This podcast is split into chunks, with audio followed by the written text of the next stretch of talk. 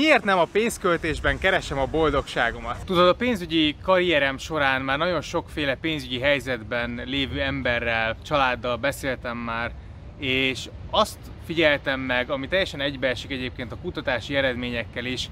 hogy a több pénz, a több kiadás, a drágább holmik nem jelentenek feltétlen nagyobb boldogsági szintet. Nagyon könnyű beleesni abba a hibába, hogy amikor keresünk mondjuk nem tudom 300 ezer forintot, akkor azt gondoljuk, hogy ha majd 500 ezeret keresünk, akkor mennyivel jobb lesz minden, mennyivel boldogabbak leszünk. De amikor már igazából 500 ezer forintot keresünk, akkor rájövünk, hogy valójában ahhoz, hogy boldogok legyünk, ennél sokkal nagyobb ugrásra lenne szükség, és így egy ilyen folyamatos taposó malomba kerülünk bele. Valójában nincs olyan, olyan lényegesen nagy különbség a 300 és az 500 ezer forintos fizetés között, mint amennyire azt mi gondoljuk. Egy 500 ezer forintos fizetéssel valaki megteheti, hogy drágább hobbit választ, vagy többször rendel kaját, egy kicsit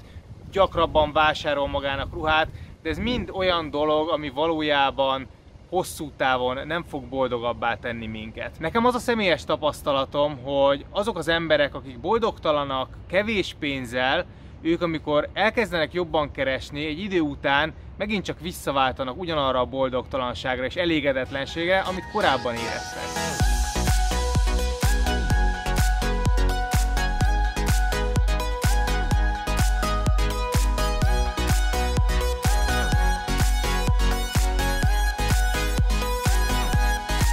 Tudod, szerintem mi emberek, hogyha valami miatt nem érezzük magunkat tökéletesen kiegyensúlyozottnak, akkor hajlamosak vagyunk azt gondolni, hogy biztosan a körülményeinkkel van valami probléma, és biztosan lehetne valahogy ezen fejleszteni, javítani, ha több dolgom lenne, ha jobb cuccaim lennének, ha nagyobb házban laknék, ha jobb környéken, ha jobb országban, akkor mennyivel boldogabb életet élhetnék. De az a helyzet, hogy itt Mexikóban tízszer akkora a gyilkosságok aránya, mint otthon, óriási a korrupció, a szegénység sokszor nem fogható az otthon tapasztaltakhoz, és mégis az emberek viszonylag boldogan élnek. De a legjobb példa talán az indiai utazásom volt, amikor rájöttem arra, hogy az a szegénység, amit otthon megtapasztalunk, vagy az, ha valakinek nem megy jól, az mennyire általános, sőt még mennyivel sokkal rosszabb Indiában, és vagy más országokban gyakran belesünk szerintem abba a hibába, hogy mondjuk Magyarországon élve magunkat Németországhoz hasonlítjuk, vagy Ausztriához, hogy bezzeg, ott mennyivel jobban keresnek, mennyivel jobbak a, az életkörülmények, mennyivel tisztábbak az utcák akár. És azt gondoljuk, hogy ha egyébként mi ott élnénk, akkor mennyivel boldogabbak lehetnénk, és valószínűleg csak azért érezzük magunkat nyomorultan az adott pillanatban, mert nem jó helyen lakunk. De meg kell, hogy mondjam, hogy az a különbség ami Magyarország és mondjuk Ausztria között van, az mondjuk lehet, hogy annyi egy skálán nézve, hogy Magyarország 8-as, Ausztria meg mondjuk 10-es. De ugyanezen a skálán megnézve Mexikó mondjuk egy 5-ös, India meg maximum egy 3-as. És ezzel csak azt akarom mondani, hogy valójában, ha tényleg attól függne, hogy mennyire vagy boldog, hogy milyen országban vagy milyen körülmények között élsz, mennyit keresel, akkor neked kicsattanóan boldognak kéne lenned minden egyes pillanatban, és óriási hálával örömködni, ugyanis a világ leggazdagabb 10%-ában valószínűleg benne vagy. Tehát a leggazdagabb emberek között vagy, a nem csak a most a világon, de a világ történelem során szinte bármikor jobb életkörülményeid vannak, mint 200 évvel ezelőtt a királyoknak, hercegeknek, menőbb fürdőszobád van, mint a leggazdagabb embereknek, 500 vagy 1000 évvel ezelőtt. Sokkal jobb egészségügyi ellátásod, infrastruktúrád és több tudásod van, mint pár száz évvel élt királyoknak, hódítóknak, bölcseknek volt valaha. Ha ezért nem tudunk hálásak lenni, akkor kétlem, hogy egyébként azért hálásabb leszel, hogyha egy kicsit tisztább az utcád, vagy hogyha egy kicsit nagyobb a házad.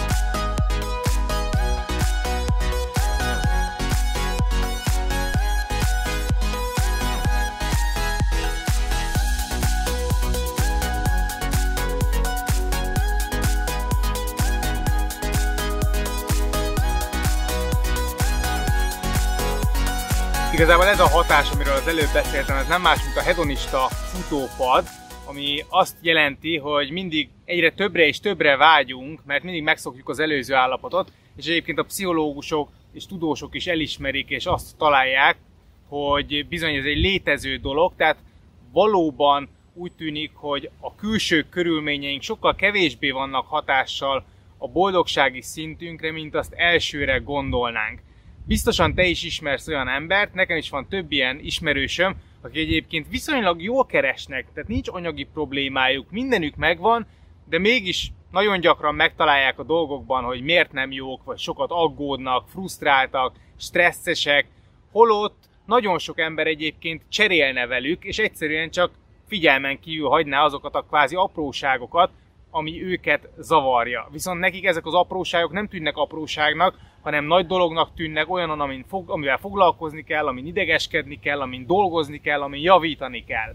Egyszerűen mindig van egy ilyen szokásunk nekünk embereknek, hogy folyamatosan keressük a problémákat és a megoldandó feladatokat, és erre természetesen hatni akarnak a cégek is, és megpróbálnak mindig újabb és újabb megoldásokat eladni, különböző ígéretekkel, amik nyilván imponálóak a számunkra. De az, aki ennek egyébként ellent tud állni, nemet tud mondani, elégedett tud lenni, szerintem igazából az fogja megtalálni valójában a boldogságot. Tehát látjuk azt, hogy ezen a mim van, mim nincs, mennyit keresek, keveset, sokat, nagyon sokat, ezen a skálán mozogva, hogy mim van, ezen nem jutunk előrébb a boldogsági skálán, vagy legalábbis nem annyival, mint amennyivel azt így elsőre gondolnánk. Akkor mégis mi az, amitől hálásabbak vagy boldogabbak leszünk? Ugye, tehát én azt gondolom, hogy ez egy teljesen másik dimenzió,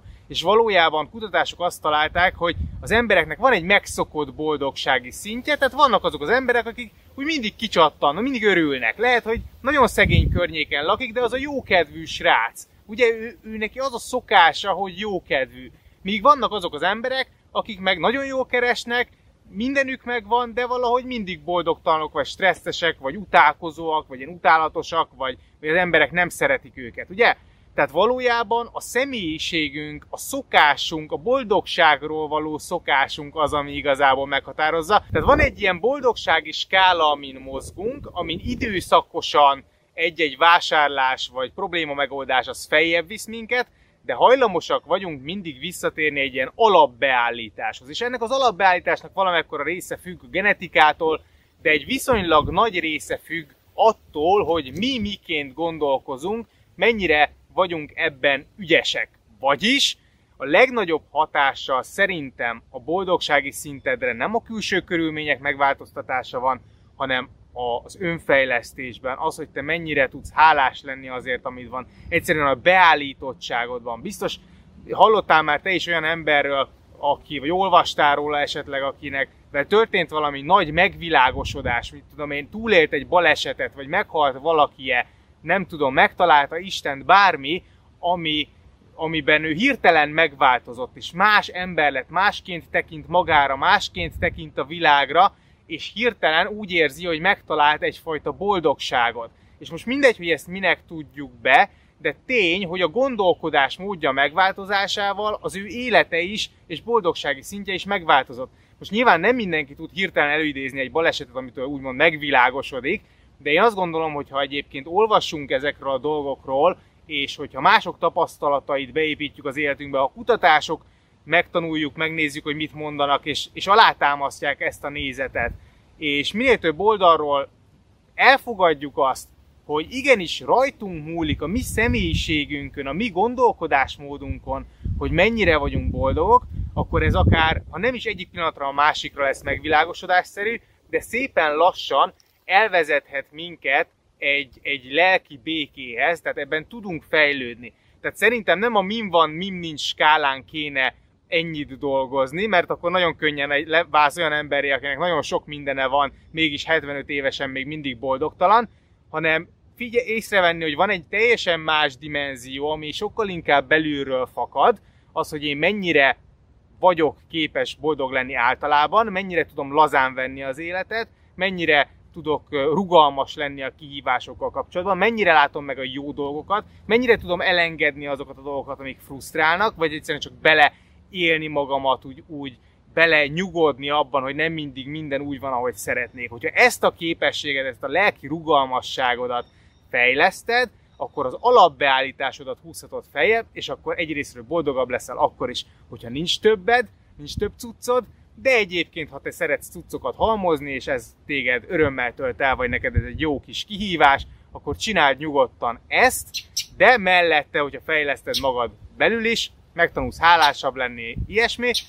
például most csipog ez a madár, itt lehetnék teljesen idegbeteg, hogy belecsipog a videóba, de legyünk ezért hálásak, hogy ilyen szép környezetben tudom ezt felvenni. A lényeg az, hogyha megtanulsz te is hálásnak lenni, akkor egy csomó dolog megszűnik problémának lenni, ami korábban esetleg probléma volt. Remélem, hogy hasznosnak találtad, nem sokára jön a sorozat következő része, addig is sok sikert, hajrá!